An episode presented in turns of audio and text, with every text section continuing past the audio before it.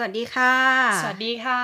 นิค่ะทรายค่ะ พวกเรานะคะรายการ Mash Mash Potatoes Potatoes นะคะเอ่อวันนี้ก็กลับมาเจอกันอีกแล้วนะคะ จากค่ะที่มีอยู่ครั้งหนึ่งเนอะเราพูดถึงเอ่อเรื่องราวความคิดเห็นหรือว่าอืมอะไรที่ทับแก้วค่ะและเราก็บอกกันไว้ว่าถ้ามีโอกาสเราจะมาเล่าเรื่องราวเกี่ยวกับทับแก้วกันอีกใช่วันนี้นี่ก็ไปเจอ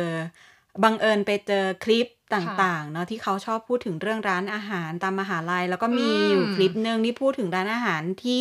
ทับแก้วเลยเป็นศิลปากรนครปฐมเลยนะคะ มีคลิปเยอะแยะมากมายเลยเนาะที่แบบออกมาแนะนำร้านอาหารแถวมหาวิทยาลัยอะไรเงี้ย ซึ่งพอเข้าไปดูเนี่ยก็น่าสนใจทั้งนั้นเลยใช่น่าแปลกใจเหมือนกันว่าทำไมร้านตามมหาวิทยาลัยต่าง ๆ เนี่ยมันถึงได้แบบว่าอร่อยเป็นร้านเด็ดเป็นอะไรเงี้ยเยอะขนาดนี้อะใช่ ส่วนหนึ่งน่าจะเป็นเพราะว่าเด็กวัยรุ่นรวมตัวกันอยู่ตรงนั้น แล้วแบบว่าหลายมหาวิทยาลัยก็คืออยู่หอชีวิตของเขาอยู่ตรงนั้น 24 ชั่วโมง การออกไปสังสรรค์กับเพื่อนการออกมาหาของกินอะไรเงี้ยเนาะอืมันแบบอยู่นั้นตลอดเวลาป็นไปได้เพราะฉะนั้นเนี่ยอีกประเด็นหนึ่งก็คือ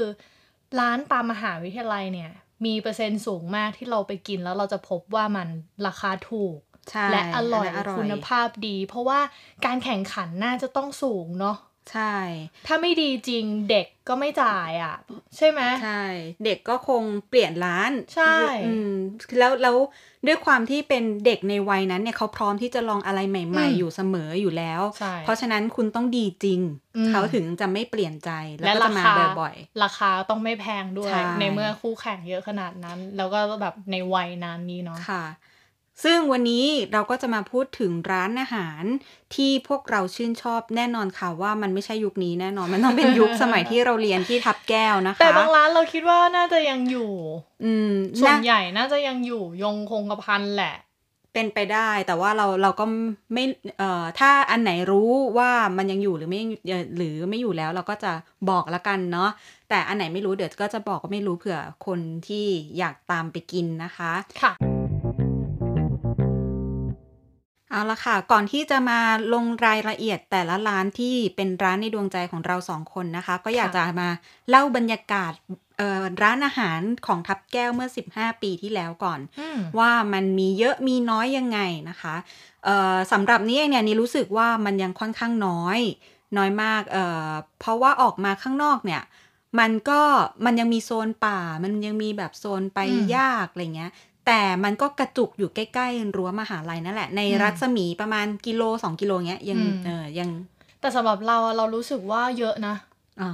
เออถ้าไม่เอามาเทียบกับเดี๋ยวนี้นะอ๋อถ้าในถ้าในสมัยนั้นที่เราอยู่เรารู้สึกว่าที่นั่นแบบอยู่สบายมากเลย ออกมาแบบก็มีของกินตรงนี้มีตรงนั้นมีร้านเปิดใหม่ มีแบบว่าอะไรให้ลองแบบอยู่ตลอดอะไรเงี้ย ร้านมันเยอะจนกระทั่ง บางทีเราต้องจดไว้ในปฏิทินน่ะ เพราะเลือกไม่ถูกอะเออใช่ว่าแบบใช่ว่าแบบจะไปกินอะไรดีมันเยอะมาก ก็เลยแบบว่าไม่อยากให้ไม่อยากให้แบบชีวิตกระจุกอยู่กับร้านอะไรเป็นพิเศษอะเราทำปฏิทินขึ้นมาเลยนะใช่ไหมอืมว่าแบบโอเค เดือนนี้เราจะกินอะไรบ้าง เพื่อจะได้เฉลี่ยการไปกินให้ครบทุกร้านในละแวกนั้น แต่ถ้าเทียบกับในสมัยนี้ แถวนั้นนี่แบบโอ้โหดูน้อยไป เลยเออที่เราบอกว่าน้อยอาจจะเป็นเพราะว่าเราเผลอเทียบกับทุกวันนี้ที่เราเห็นอยู่ก็ได้ เพราะว่าทุกวันนี้นี้ยังไปอยู่บ้างใช่ไหมเพราะอืมจะเห็นว่าแบบโอ้โห ทุกก้าวมีร้านอาหารหมดเลย เยอะมากๆนะคะเอ่อข้อดีอย่างหนึ่งที่เราทำลงปฏิทินเนี่ยที่ค่ะชายพูดถึงเมื่อกี้เนี่ยอยากอยากมันมันจะเป็นข้อดีของเรื่องการที่ไม่ต้องคิดด้วย เพราะว่าบางทีเคยเป็นกันไหมคะ มันยากมากเลยที่จะมาตัดสินกันว่าเย็นนี้กินอะไรดี วันนี้กินอะไรดี เออ แต่ว่าพอพอเรามีระบบปฏิทินเนี่ย บางทีเราก็ไม่ต้องคิดเนี่ย ซึ่งถ้าวันไหนเรามีวิธีเอ่อมีของที่อยากกินเป็นพิเศษอืมเราก็จะอิกนออืมปฏิทินอันนั้นไปก็จะแบบช่างมันเนดูอะเราเป็นคนแบบไหนเนี่ย แบบแบบเห็นแกับกินเหรอหรือไง แต่ว่ามันมันมันเป็นปัญหาจริงๆนะ การที่แบบว่า โอเค เย็นนี้กินอะไรเย็นนี้กินอะไรแล้วแบบ ต้องมานั่งตกลงกัน แล้วก็แบบเลือกไม่ได้สักทีเออสรุปมาเลยว่าเดือนนี้ทั้งเดือนวันไหนจะเป็นกินอะไร ก็เออ ก็เป็นวิธีหนึ่งที่เราใช้กันยุคนั้นนะคะค่ะ ร้านแรกที่เรานึกออกก็คือ ใหญ่กระทะร้อน โอ้โห ร้านนี้ดังมาก ๆ เลยนะอืมแล้วเข้าใจว่าน่าจะดังมาตั้งแต่ก่อนเราไปเรียนแล้วล่ะ ใช่ แล้วทุกวันนี้ก็ยังอยู่ ทุกวันนี้ก็ยังดังอยู่ด้วย ใช่ มาตรฐานน่าจะคงเส้นคงวา คิดว่าหลาย ๆ คนน่าจะเคยได้ยินชื่อร้านนี้แล้วก็อยู่ในคลิปแนะนำเอ่อหลายๆของที่กิเลนยนครปฐมบ้าง ของอืมกินทับแก้วบ้างอะไรอย่างนี้นะคะ นี่ชอบไปกินอะไรที่ร้านนี้คะ เมนูแนะนำสำหรับสำหรับนี้ แนะนำเลยนี่ชอบกินหมูซีอิ๊วหเหมืมูอนกันสับซีอิ๊วหมูสับซีอิ๊วเออคือตอนแรกที่กินเนี่ย ลองสั่งดูแล้วก็ไม่รู้อืมมันเป็นยังไง พอได้มาแบบฮะแค่เนี้ยนะเออเออ มันคือหมูสับแล้วเอาไปผัด คล้าย ๆ แบบหมูสับผัด หมูสับทอดกระเทียมอะแต่ทีเนี้ยเขาจะปรุงรสด้วยแบบซีอิ๊วเครื่องปรุงให้มันแบบมีความ นัวนัวข้นๆอะไรเงี้ย แล้วก็มาราดข้าวแค่นั้นหน้าตาแบบหน้าตาดูไม่น่ากินเลยอะใช่ แล้วก็มีแตงกวามาสองสามอันใช่แต่ไหมรสชาติอร่อยมากเลยอร่อยเนาะมากแล้วแบบโหแล้วพอเอามากินนะแล้วเรามาขยำขยำคลุกคลุกกับข้าวเนี่ยนะอืมอยากกินมากเลยนะคะ แล้วก็เราชอมีอะไรบอีกเราชอบพวกกระทะร้อนสปาเกตตี้ผัดขี้เมาอ่าเส้นเซี่ยงไฮ้ผัดขี้เมา พวกผัดขี้เมาอะไรของเขาเนี่ยแบบมันอร่อยมากเลยอะมเครื่องมันแบบว่า ถึงมากอืจมริงๆเราเป็นคนไม่ค่อยชอบกินเผ็ดเท่าไหร่ แต่ว่าอันนี้มันแบบกลมกล่อมอะอืมเผ็ดนะ แต่ว่ามันเป็นเผ็ดที่แบบอร่อย เออแบบนั้นก็อร่อยแล้วก็ที่ดังมากๆอย่างหนึ่งก็คือผัดกะเพราอืมนะคะกะเพราโดยเฉข้าวพาะคลุกใช่กะเพราข้าวคลุกคือที่ร้านเนี่ยเขาจะเอาข้าวลงไปผัดกับผัดอืมกะเพราเลยนะคะ แล้วก็ฟึบฟึบฟึบฟึบฟึบคจลุกริงมาให้เราๆกะเสเพร็จราเรียบข้าวร้อยคลุกเนี่ย ที่ไหนก็มีแหละอาหารตามสั่งอะแต่ว่าอันนี้ก็แบบ ก็กระทะร้อนอีก ใช่ แล้วเขาก็ซูซ่าทำอร่อย อร่อยอือมร่อยอร่อย แต่ข้อเสียอย่างหนึ่งของร้านนี้สำหรับเราในยุคนั้นก็คือแอบแพงไปนิดนึงอืมในตอนสำหรับนั้นเด็กมหาลัยอย่างเราเนาะคือใช่มันได้กินในปริมาณที่แบบ อิ่ม แต่อีกนิดนึงก็จะไม่อิ่มแล้วอะไร มันแบบเออกึ่งกึ่งมากนะคะ อืม แต่ตอนปิดเทอมนี่กินทุกวันทุกกินวันบ่อยมาก เพราะว่าเป็นร้านที่เปิดตลอดบางร้าน คือแบบร้านอาหารรอบมหาลัยอะหลาย ๆ ร้านพอปิดเทอมเขาก็ปิด อืม เพราะว่าลูกค้าไม่อยู่เด็กๆกลับบ้านอะไรอย่างใช่เงี้ยเขาก็แบบไม่คุ้มที่จะเปิดแต่ร้านใหญ่เนี่ยเป็นร้านหนึ่งที่แบบเปิดตลอด เพราะว่ามันไม่ใช่แค่เด็กมหาลัยด้วย คนแบบทั่วไปก็มากินกัน ร้านต่อไปนะคะเออเรานึกถึง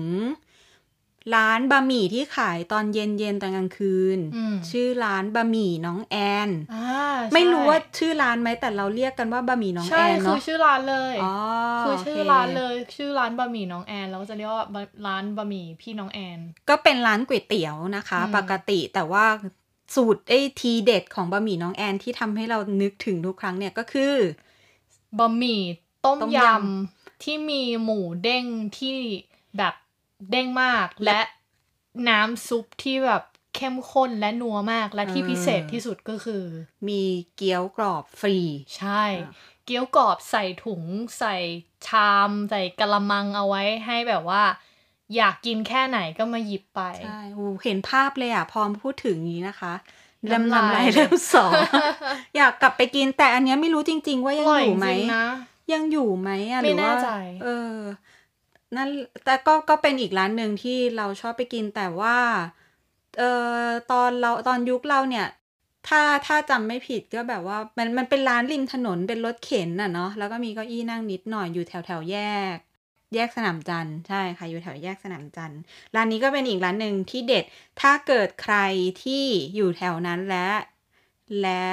เอ่อรู้ว่ามันยังอยู่หรือไม่อยู่นะคะ ก็ บอกกันมาได้นะคะ ร้านต่อไปอันนี้อีกร้านหนึ่งที่เราคิดว่าเราจำชื่อร้านเขาไม่ได้ เราไม่รู้ว่าจริงๆ เขาชื่อร้านอะไรกันแน่ แต่ว่าทุกคนก็เรียกว่าไปกินข้าวที่ทานตะวัน ซึ่งทานตะวันเป็นชื่อของโรงแรมอ๋อเออ ตรงนั้นมันเป็นโรงแรมทานตะวันแล้วใต้ถุนตึกอะอ่าตรงแบบ มันจะมีซอกๆอยู่ข้างล่างตึกเนี้ย มันมีร้านอาหารเหมือนแบบหน้าตาเหมือนร้านอาหารตามสั่งใช่อยู่ ซึ่งอาหารแบบอร่อยมากใช่ร้านแบบธรรมดามากๆเลยนะ ร้านริมถนนทั่วไปอะแต่ว่าคนไปกินเยอะมากนะคะ น้องๆนนักศึกษาหรือว่าคนในยุคเราเนี่ยแบบอืมโอ้โหเข้าไปเนี่ยก็จะเจอแบบโอ้นั่งกันเต็มโต๊ะ ใช่แบบมาเป็นครอบครัวก็มีเออแล้วเมนูเด็ดที่นั่นส่วนใหญ่ก็จะเป็นไปกินกันเป็นแบบกับข้าว ใช่ เราเมนูที่เรารู้สึกชอบและจำได้แม่นและรับเอ่อสั่งบ่อยเนี่ยก็คือยำผักบุ้งทอดกรอบ ใช่ ทุกคนทุกคนไปร้านนั้น ทุกโต๊ะต้องสั่งอะน้ำยำเขาอะแบบว่าโอ้โหนัวมากอะเข้มข้นมากเลยเนาะใช่ แล้วแบบกุ้งปลาหมึกหมูเออแบบให้เยอะมากแล้วแบบใช่สี่สิบบาทสี่สิบบาทนี่คือ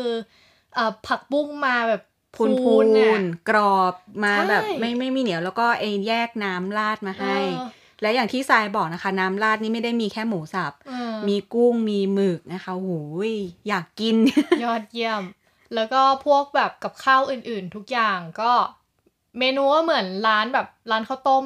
ทั่วอืมไปแหละ อืมผัดหอยลาย แกงเออผัดส้หอยมลายอะไรพวกเนี้ยใช่อร่อยหมดใช่ใช่แต่ว่าเหมือนกับว่าเขาไม่อยู่แล้ว อืมไม่รู้ย้ายไปอยู่ไหน อืม แล้วเขามีชื่อร้านหรือเปล่าตกลง นั่นน่ะสิ จะตามไปกินถูกไหมเนี่ย ถ้าเขาย้ายร้านไปแล้วเขาแบบใช้ชื่อเดิม ซึ่งไม่มีใครรู้เนี่ย เพราะทุกคนเออเรียกทานตะวันหมดเลย ใช่อะร้านถัดไปนะคะทรายคิดว่าร้านไหนดีอ่ามันมีอีกร้านหนึ่งพอพูดถึงทานตะวันแล้วเรา มันมีร้านคล้ายๆกันกับทานตะวัน แต่ว่าไม่รู้ชื่ออีกแล้วอะจำชื่อจริงๆเขาไม่ได้อีกแล้ว เพราะว่าเราดันไปตั้งชื่อให้เขาใหม่อืมว่าชื่อร้านกุ๊กกู อ๋อร้ามันนจะอยู่ตรงข้ามมออะแถวแถวท่ารถตู้ แถวปั๊มน้ำมันที่อยู่ตรงข้ามอ่ามมออะเป็นเป็นห้องแถวห้องหนึ่งที่แบบตั้งชื่อว่ากุ๊กกูเพราะว่าอะไรมันกุ๊กกูมากๆนะคะ มันมันน่าจะหลกอนลัวหลอมานกหน่อย เออ มันเล่าบรรยากาศร้านนี้ เพราะว่าบรรยากาศค่อนข้างน่าสนใจที่บอกว่ามันหลอนๆเพราะว่าเข้าไปมันเป็นห้องแถวใช่ไหมห้องแถวห้องเดียวหนึ่งเอคูหาอแล้วก็ไฟเขาจะมืดมืดมืด ไม่รู้ทำไมนะคะ ไฟเขามืดมากใช่แล้วคนก็ไม่ค่อยเยอะหรอกเออแล้วแล้วคนทำก็จะเป็นแบบคุณตาแก่ๆหนึ่งคน แล้วห้องแถวห้องนั้นมันก็จะแบบว่าเอ่อเพดานสูงสูงสูงจนคุณตาคงไม่ถนัดพอที่จะไปทำความสะอาดเพดานได้ อยากใยมันก็จะเต็มเพดานเลยอะอ่าใช่ แล้ว มันก็จะพอทุกอย่างรวมกันมันก็จะน่ากลัวมากคือความมืด ความล้างๆ ไม่ค่อยมีคนโต๊ะ ก็จะคนน้อยๆ โต๊ะอยู่ห่างๆ กันด้วยเนาะใช่ แต่อาหารอร่อยมากเลย ใช่อร่อยมากแล้วเราก็ไปกินกันบ่อยมากใช่นะคะ เมนูที่ชื่นชอบคือ แกงป่าไก่หืมอันนี้ก็เด็ดนะคะ ที่นี่ก็จะคล้ายๆ กับร้านเมื่อกี้อย่างที่ทรายบอกแบบไปก็คือเป็นกับข้าวใช่เนาะเออ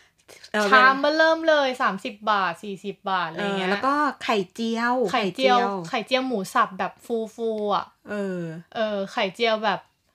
เหมือนปลาดุกฟูเลยอะแต่เป็นไข่แต่แบบกรอบๆอะไรเงี้ยอร่อยมากแล้วกินคู่แกงป่านะใช่หืมเข้ามากแล้วก็แกงส้มชะอมไข่ก็ อืมเนี่ยเวลาเราไปกินกันแบบเนี้ย แล้วเรากินเป็นกับข้าวอะไรเงี้ย มันไม่อืมแพงเลยแล้วเราก็หารกันนะคะใช่ตกมาก็ก็ไม่ต่างกับการกินอาหารตามสั่งเท่าไหร่ แต่ได้กินกับข้าวที่หลากหลาย อยากรู้มากเลยว่ายังอยู่ไหม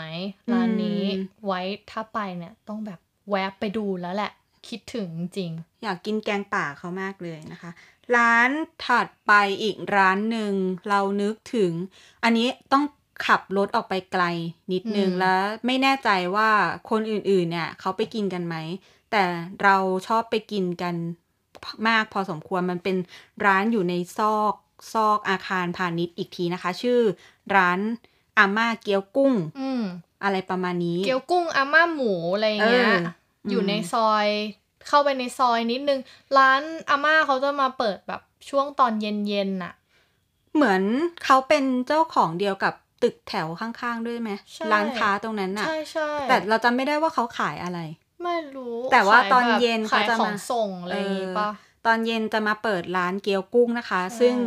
เด็ดมาก ๆ จริง ๆ เกี๊ยวกุ้งของเขาเนี่ยอืมกุ้งเต็มคำนะเป็นเกี๊ยวชิ้นใหญ่ ใช่ แล้วแบบนอกจากความอร่อยของเกี๊ยวกุ้งอาม่าเนี่ย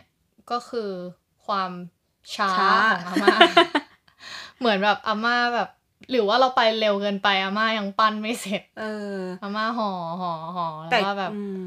เกี๊ยวเขาชิ้นใหญ่มากตอนนั้นสี่สิบบาทไหมอืมแต่สี่สิบบาทของก๋วยเตี๋ยวสมัยนั้นเนี่ยก็ถือว่าแพงแพงนะเนาะเพราะว่าร้านอื่นๆเขาก็ขายกันสามสิบอะไรประมาณนี้นะคะ พอมานึกถึงว่า 40 บาท แต่มันเป็นเกี๊ยวชิ้นใหญ่ขนาดนั้นแล้วมีกุ้งเยอะขนาดนั้นเนี่ย ก็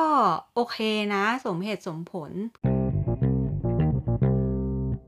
พูดถึงเกี๊ยวกุ้งก็นึกถึงอาหารที่คล้ายๆกันขึ้นมา อีกหนึ่งร้านที่เรารู้สึกชอบกว่าเกี๊ยวกุ้งอีกอืมชอบมากๆเลยอะร้านนี้คือร้านก๋วยเตี๋ยวไก่ไทยในโต้ง อืม อร่อยมาก เป็นปกติแล้วสำหรับสำหรับเราสำหรับนี้นะคะ พอพูดถึงก๋วยเตี๋ยวไก่เนี่ย ถ้าเกิดตามตามต่างจังหวัดที่เคยโตมา มันจะเป็นก๋วยเตี๋ยวไก่ตุนอืมอะไรแบบนี้ ไม่ค่อยมีโอกาสรู้จักก๋วยเตี๋ยวไก่ที่เป็นเนื้อไก่ต้มอะ ไก่ฉีกมันแบเป็นบเนี้ยมันเป็นก๋วยเตี๋ยวไก่ที่เป็นก๋วยเตี๋ยวไก่น้ำใสจริง ๆ เราก็เราก็เคยกินกันแหละก๋วยเตี๋ยวไก่น้ำใสอะแต่ว่าร้านเนี้ยมันพิเศษตรงที่เขาใช้เป็นไก่ไทย อืม ซึ่งมันมีความแบบหนึบอะอืมหไก่นังมันจะแบบหนังมันจะหนึบแล้วไก่มันจะมีรสชาติอยู่แล้วอะแล้วอืมเอามาทำก๋วยเตี๋ยว เมนูที่เราชอบคือ เส้นหมี่ ต้มยำและข้าวแห้ง โอ้ข้าวแห้งอร่อยมากใช่ข้าวแห้งนี่ก็คืออ่านึกถึงว่าทุกอย่างเหมือนก๋วยเตี๋ยวหมดเลยอะแต่เปลี่ยนเส้นเป็นข้าวข้าวและไม่เราไม่ใส่น้ำอืมก็จะเป็นข้าวต้มแห้งหรือข้าวแห้งนะข้าวแห้งข้าวแห้ง เพิ่งเคยกินที่นี่ครั้งแรกนะคะ แล้วก็เพิ่งรู้ว่าเออที่อื่น ๆ มันก็มี ใช่แต่เราแบบเท่าที่กินมาแล้วนะเราแบบชอบอ่าร้านนี้สุดเลย ใช่ แต่ว่าร้านเนี้ยกินไม่อิ่มเลยเพราะมันน้อย คือคือ เมนูที่สั่งประจำคือต้องสั่งสองอย่างอะก๋วยเตี๋ยวชามหนึ่งข้าวแห้งชามหนึ่งอืมก็ยังไม่อิ่มเลยอืมร้านนี้น่าจะยังอยู่นะ เพราะว่าอยู่เขาดูอยู่เป็นร้านที่อยู่มานานตั้งแต่ใช่เออเหมือนเขาเป็นร้านสาขาลูกอะไรอย่างนี้เนาะใช่เขามีอีกสาขาหนึ่งอยู่แถวซอยสองอืม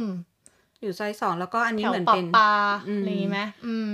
อันนี้เหมือนเป็นลูกเขามาเปิดตรง ตรงสาขาที่ใกล้ๆมอตรงน้ำพุตรงหลังวังอะเนาะอย่างร้านเนี้ยถ้าเป็นคนนครปฐมน่าจะรู้จักกันดีนะคะ น่าจะเป็นร้านประจำของคนนครปฐม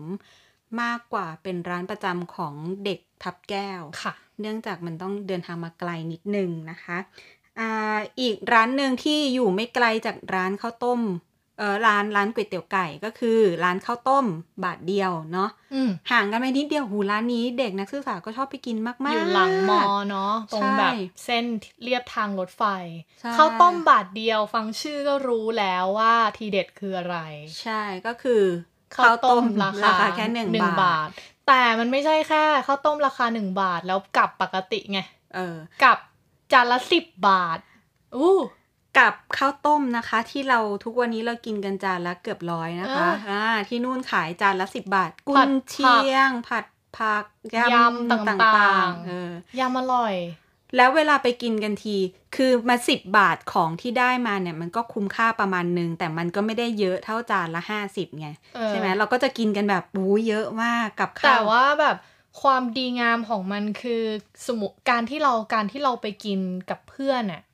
ถ้าสมมติเราไปกินร้านข้าวต้มใหญ่ ๆ ที่ที่ขายราคาปกติ 40-50อืมสตาร์ทราคาเมนูแบบนั้นน่ะเราจะสั่งกันได้คนละกี่อย่างอะเราว่าใช่ไหมอืมถ้าสมมติสามไปสสี่องอย่างคนน่ะ ถ้าสมมติไปสองคนเต็มที่สั่งสามอย่างมันก็กินไม่หมดแล้วอะใช่ควรจะสั่งแค่แบบไม่เกินไม่เกินสองอย่างอะอืมเออ แล้วแต่ร้านเนี้ย เราอยากกินเท่าไหร่เราก็สั่งไปไง แล้วอยู่ในปริมาณที่ มันอิ่มพอดีอืมแล้วเราได้กินหลายอย่าง อันเนี้ยคือความแบบดีงามของมันสำหรับเรานะอืมมันไม่ใช่แค่แบบราคาถูกเฉยๆ คือแบบมันสิบบาทของเขา มันไม่ใช่ลดเอ่อคุณภาพเพื่อที่จะทำให้ขายได้สิบบาท เขาลดปริมาณให้มันสมกับความเป็นสิบบาทของมัน แต่ว่าสิ่งที่เราได้เพิ่มขึ้นมาคือความวาไรตี้ของอืมการกินอาหาร แล้วมันแฮปปี้มากอะอืม เด็กนักศึกษาเงี้ยไปกันสองคนแล้วแบบได้กินสั่งมาหลาย ๆ อย่างมันแบบได้ว่ากินหลายอย่าง ใช่ และที่สำคัญนะคะ ไม่ใช่แค่ถูกอย่างเดียวอร่อยด้วย อร่อยอร่อยอร่อยจริงๆเราแบบร้านพวกเนี้ยหลาย ๆ ร้านคือแบบเราก็พาพ่อแม่ไปกินนะ ทุกคนก็คือแบบแฮปปี้มันมีอะไรที่แบบว่าไม่ไม่เหมือนกับในเมืองอะไรเงี้ยเนาะพูดถึงร้านที่แบบพาพ่อแม่ไปกิน อีกร้านหนึ่งที่เวลาแบบ พ่อแม่ไปส่งเนี่ย เราต้องพาไปแวะกินทุกครั้งนะคะ ทุกแบบเสาร์อาทิตย์ที่พ่อแม่ไปก็คือร้านก๋วยเตี๋ยวไอ้น้ำอ่า ตอนนั้นเนี่ย ในยุคเราพอบอกก๋วยเตี๋ยวไอ้น้ำสิ่งแรกที่เรานึกถึงเราจะนึกถึงวงไอ้น้ำใช่ก๋วยเตี๋ยวหลงรักคนมีเจ้าของเออแอบมองเธอทุกวันหรือเปล่าเออแต่จริง ๆ ไม่ใช่มันก็คือที่ทุกวันนี้เรียกกันว่าก๋วยเตี๋ยวปากหม้อคือที่อใช่ไหมื่นคะๆเขาก็เรียกกันว่าก๋วยเตี๋ยวปักหม้อทั้งนั้นอืมเลยเนาะมีใช่มีเจ้าเนี้ยเรียกก๋วยเตี๋ยวไอ้น้ำแต่ว่า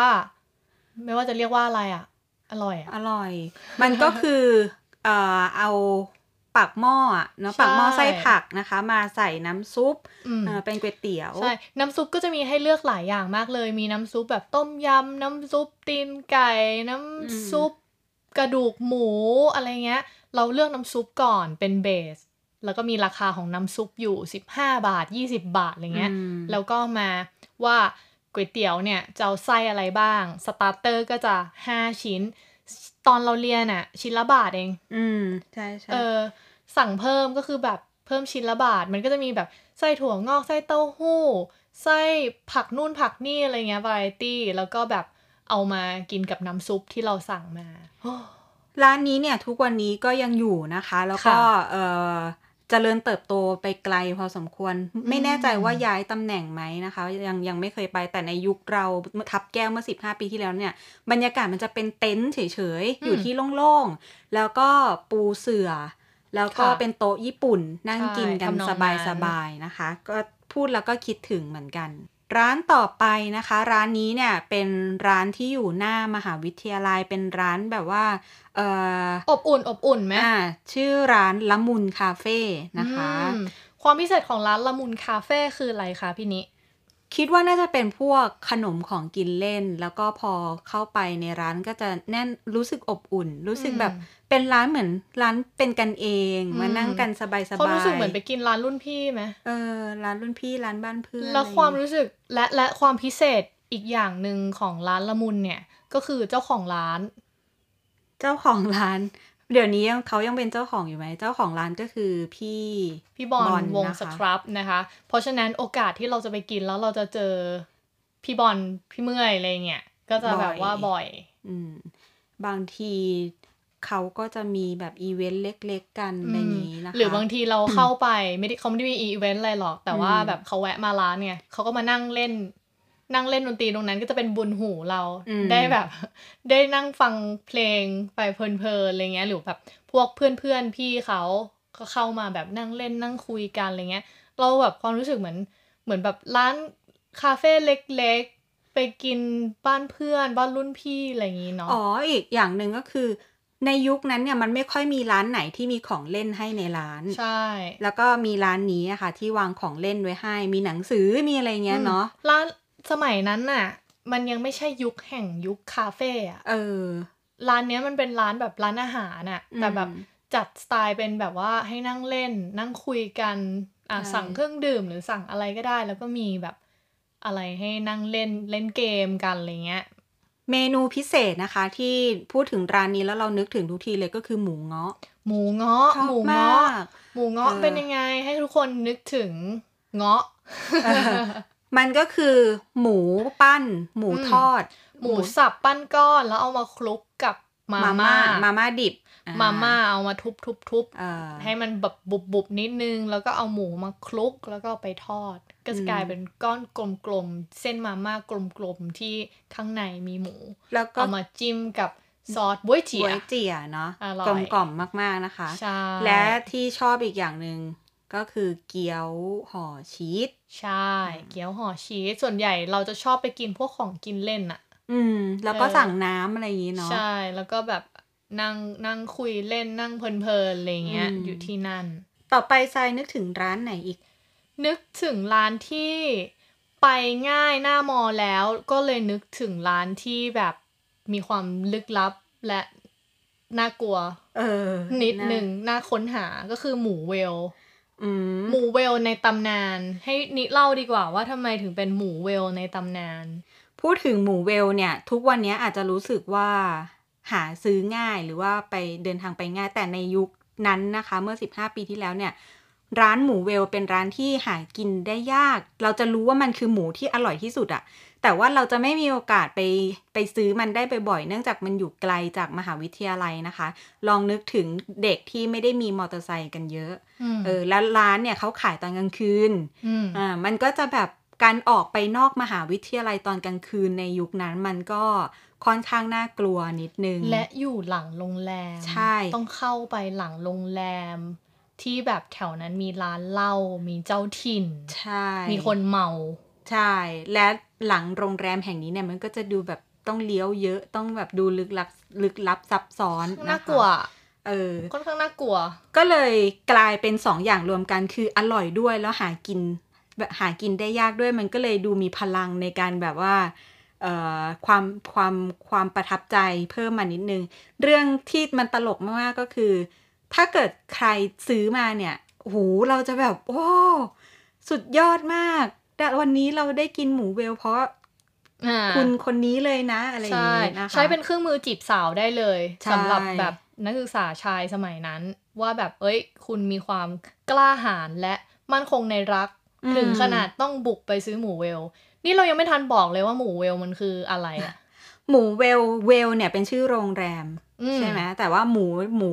ที่เขาขายเนี่ยก็คือหมูปิ้งเนี่ยแหละ ใช่หมูหมูเสียบย่างไม้ หมูเออเสียบไม้ปิ้ง แต่ว่าเขาจะแบบว่าหมักน้ำจิ้มเข้มข้นแล้วก็แบบเอาไปย่างเยิ้มๆแล้วก็ถูกด้วย ใช่ราคาถูกมากนะคะ สมัยเราไม้ละห้าบาท ซึ่งมันเยอะอะไม้ใหญ่ไม้ใหญ่เออแล้วก็เอ่อ ร้านเนี่ยก็เป็นไม่ได้เป็นร้านจริงจังอะไรเลยนะร้านรถเป็นร้านรถเข็เข็นนธรรมดา ตอนนี้ก็คือไม้ละสิบบาท แต่ใช่ว่าย้ายที่แล้วค่ะย้ายไปอยู่ที่มันน่ากลัวน้อยลง แต่ก็คือมืดเหมือนเดิมใช่ริมริมถนน ริมถนนและไม่ต้องเข้าไปในซอกหรือแบบอยู่หน้าผับหรือเออถ้าแบบลึกลับอะไรอีกแล้ว อยู่ริมถนนแต่ว่ามืดเหมือนเดิมคอนเซปต์เขาน่าจะเป็นแบบว่าขายที่มืดอะ เราอยากรู้มากเลยว่าเขารู้ตัวไหมว่าเขาดัง ว่าหมูเขาอะมันแบบมันมันเด็ดโอ้โหมากมันดังมากคนลุมขนาดนั้นต้องรู้ตัวแหละว่าดังขายดีมากๆ แล้วคนมาซื้อทีไม่ได้ซื้อแบบน้อยๆอะอ่าซื้อกันแบบยี่สิบสามสิบไม้แล้วแบบหลาย ๆ คนก็คือแบบยืนกินตรงนั้นอืมคือแบบร้านนี้ร้านนี้ดังจริง เขาต้องรู้ตัว เพราะว่าเหมือนแบบว่าเวลามีแบบ campus tour ที่ศิลปินไปอะเขาก็จะถามใช่ไหมว่าแบบเอ้ย ไปทับแก้วกินอะไรดี แล้วหลายๆ ครั้งนักศึกษาก็จะแนะนำให้ศิลปินไปกินหมูเวลอืมจำได้ว่าแบบมีครั้งหนึ่งพี่กอล์ฟ Fucking Hero เคยแบบอืมพูดว่าแบบ เอ้ยเนี่ย ถามนักศึกษาว่าไปกินอะไรดีแล้วแนะนำร้านนี้แล้วเขาก็ไปแล้วเขาก็แบบว่าเฮ้ยเด็ดจริง แล้วเขายืนกินตรงนั้นยี่สิบไม้ ช็อกในความแบบพี่ยี่สิบไม้เลยเหรอ มันมันแบบมันเยอะมากเลกินยนะตรงนั้นด้วยเหรอใช่ยืนกินตรงนั้นเลย แต่มันอร่อยจริง มันอร่อยจริงต้องลองดูนะคะ ถ้าเกิดใครไปแถวนั้น แต่ว่ามันจะแบบขายดึกๆหน่อยนะ อืม ใช่ใช่ใช่อีกร้านหนึ่งที่นึกถึงนะคะ เราเข้าใจว่าร้านนี้น่าจะค่อนข้างหรูสุดสำหรับในบรรดาร้านที่พูดพูดมาแล้วเรารู้จักเพราะว่าเป็นร้านยอดนิยมที่ เหล่าพี่รหัสจะชอบอืมพาน้องรหัสไปเลี้ยงนะคะบอกต่อๆกันมา สืบอ่าทอดกันมา ซึ่งมันไม่ได้ไม่ได้หายง่ายสำหรับเรานะ พอแบบเอ้ยขี่รมัถนอยู่ไปตรไกลงไหนนะวะเออ คือร้านสโนไวท์นะคะอืมใช่รู้จักไหมร้านสโนไวท์ร้านสโนไวท์รู้จักเป็นร้านอาหารฝรั่งอืมขาย พวกพิซซ่าสปาเกตตี้ ต่างๆ อบชีส สเต็กอะไรเงี้ยอืมตอนที่เราไปเนี่ย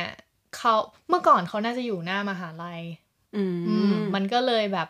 อยู่ในสายเลือดของชาวศิลปากรทับแก้ว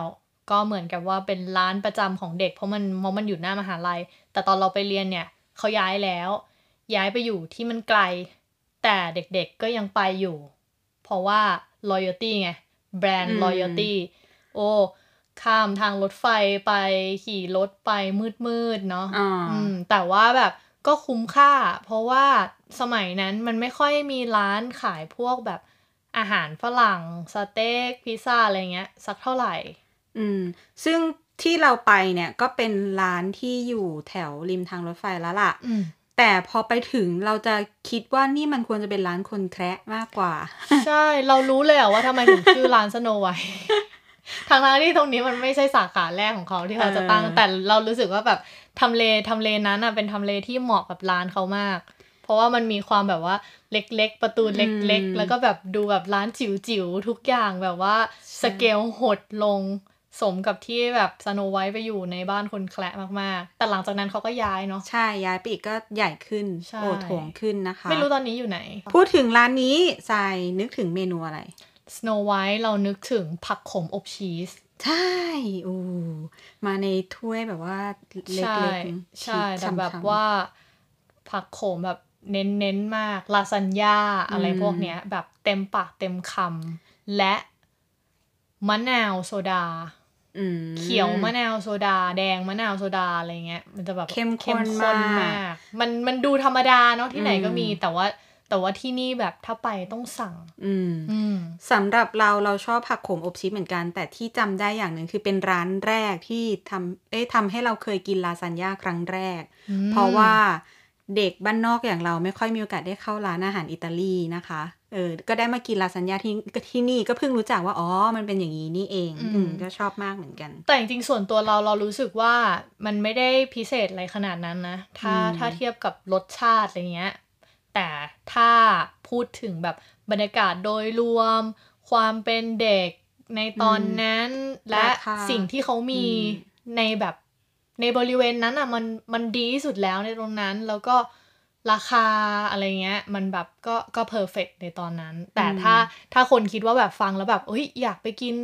ร้านอาหารอิตาลีไปนครปฐมต้องไปกินร้าน Snow White เงี้ยก็ไม่ไม่ใช่ตัวเลือกที่แบบเราแนะนำหรอก พอพูดถึงร้านอาหารแบบสายอิตาเลียนไปแล้ว ก็นึกถึงสายอื่น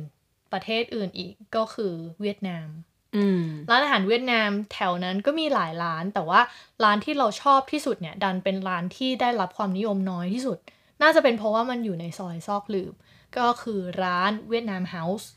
เราว่าตำแหน่งตรงนั้นน่ะมันทำให้คนขับผ่านไปเฉยๆไหมไม่กล้าแวะ แล้วก็ร้านดูดูแพง อืม แล้วก็ไม่รู้ด้วยว่า อันนี้เปิดอยู่หรือเปล่าเอออันนี้ขายอะไรอืมอะไรเงี้ยซึ่งเราก็มีโอกาสได้ไปกินร้านนี้นะคะ และหลังจากนั้นเราก็ติดใจมาก ใช่ อร่อยทุกอย่างเลยเออมันก็คือร้านอาหารเวียดนามปกติเนี่ยแหละ แต่ว่าอืมมันอร่อยแล้วก็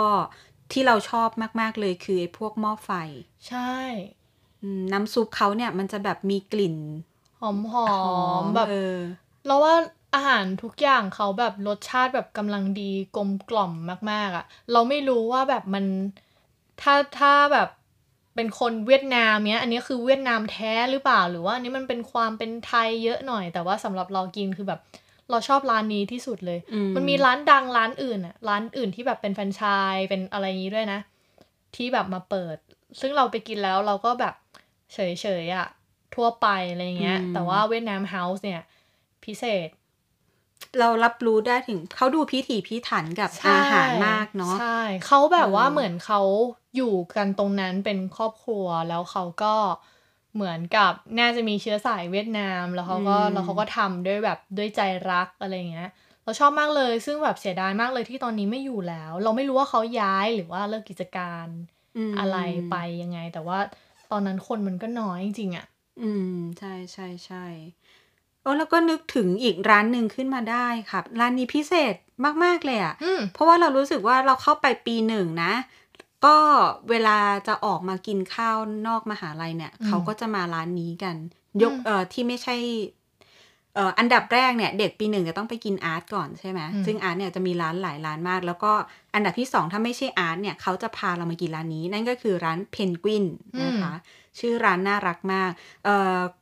จุดเด่นของเพนกวินเป็นยังไงใจเคยเข้าไปไหมลองเล่าให้เคฟังหน่อยยเราทันตอนปีหนึ่งอืมจุดเด่นของเขาก็คือ ถูกมาก ใช่ เป็นร้านที่ถูกมากและกับข้าวเนี่ยเขาจะมาแบบเอ่อถ้วยเล็กๆเอใช่อไหมแต่ไม่ไม่เล็กมากขนาดร้านข้าวต้มสิบบาทนะอืมก็คือก็คือแบบถ้วยแบบกำลังดีอะแต่ราคาแบบยี่สิบบาท คือคอนเซปต์ของเขาอะที่มันเด่นอะเราว่าก็คือเป็นแบบเดียวกับร้านข้าวต้มบาทเดียวนั่นแหละ ที่แบบเราสามารถสั่งได้หลาย ๆ อย่างโดยที่แบบมันยังประหยัดอะอืมแต่หน้าตามันอะมันไม่ได้ดูว่ามันแบบน้อยหรือมันราคาถูกเลยนะ เพราะร้านมันก็น่านั่ง แล้วก็อร่อยมทุกอย่างแบบสั่งมาน่ากิน เราเคยพาเพื่อนไปกินเพื่อนที่แบบเรียนที่อื่นแล้วแบบไปเยี่ยมอะไรเงี้ยแล้วก็แบบว่า เอ้ยโอเค เดี๋ยวเราเลี้ยงเอง เพื่อนก็บอกว่า โอ้เยี่ยมมากเลยแบบทรายเลี้ยงแล้วพอคิดตังค์แบบเพื่อนช็อกแบบกินกันสามคนร้อยกว่าบาท โดยที่แบบไม่ได้กินแบบอัตคัดอะอืมกินแบบปกติที่กินกันนะแต่มันไม่คุไม่สมควรจะราคาเท่านั้นน่ะอืมเออมันถูกมากๆจริงๆ แต่ว่าก็เช่นกันไม่อยู่แล้วนะคะ หรือว่าเขาไปทำร้านอื่นแล้วก็ไม่รู้เหมือนกันนะคะอืมเหมือนว่าแบบตึกตรงนั้นมันกลายเป็นโรงเรียนสอนพิเศษอะไรเงี้ย ที่พูดมาทั้งหมดเนี่ยส่วนใหญ่จะเป็นร้านที่อยู่นอกมหาวิทยาลัยอืมอืมที่แบบเราจะไปกินกันมื้อเย็นอะไรอย่างนี้ค่ะแต่มันมีร้านหนึ่งที่พิเศษมากจริง ๆ ไม่พูดถึงไม่ได้อืมและเป็นร้านที่เราจะกินกันตอนกลางวันนะคะ และกินในมหาลัย กินแทบทุกวันเลยอะใช่ นั่นก็คือร้านในคณะเราเองร้านส้มตำพี่ยิ้มร้านส้มตำพี่ยิ้ม A2 ใช่ค่ะ ความพิเศษก็คือ อร่อย อร่อยหมดทุกอย่างเลย แล้วก็ราคานักศึกษามากใช่ แล้วเหมือนกับว่าทุกวันนี้ก็ยังราคานั้นอยู่ๆเราเพิ่งไปกินมาเมื่อไม่นานมานี้นะคะ มันยังอยู่ที่ 20 บาทอยู่เลย อะไรคุณ20พระบาท ส้มตำน้ำตก อะไรอย่างนี้ 20 บาทเราเราเห็นแล้วเราช็อกมากแล้วเราต้มก็แบบแซ่บพี่ยิ้มทำการกุศลหรือเปล่าคะ เออทำไมพี่ยิ้มถึงขายได้ เมนูที่เราชอบมากคือ มาม่า ต้มแซ่บ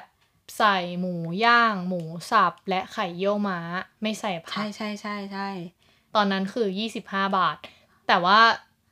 หมูย่างด้วยไงเออหมูสับด้วย ไข่เยี่ยวม้าอีกลูกหนึ่ง อร่อยอะ ไอ้นี่เขาก็อร่อยไก่อบ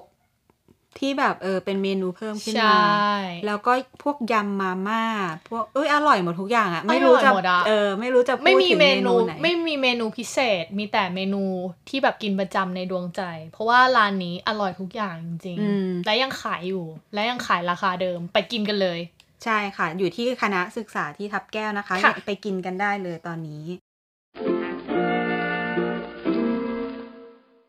และทั้งหมดนี้นะคะก็คือ รายชื่อร้านในดวงใจของเราสองคนที่เราไปกินกันบ่อยมาก ร้านพวกนี้คืออยู่ในปฏิทินของเราทุกเดือนเต็มๆ ซึ่งจริงแล้วอะตอนแรกเราตั้งใจว่าเราจะแนะนำห้าร้านในดวงใจแต่เราแบบทำไม่ได้จริงเราไม่สามารถตัดใครออกจากใจได้ๆจริง ๆ ถ้าจะให้เยอะกว่านี้ก็ยังได้นะ ใช่ อันนี้คือแบบคัดอันที่แบบไปบ่อยมากๆจริง ๆ แล้วนะคะ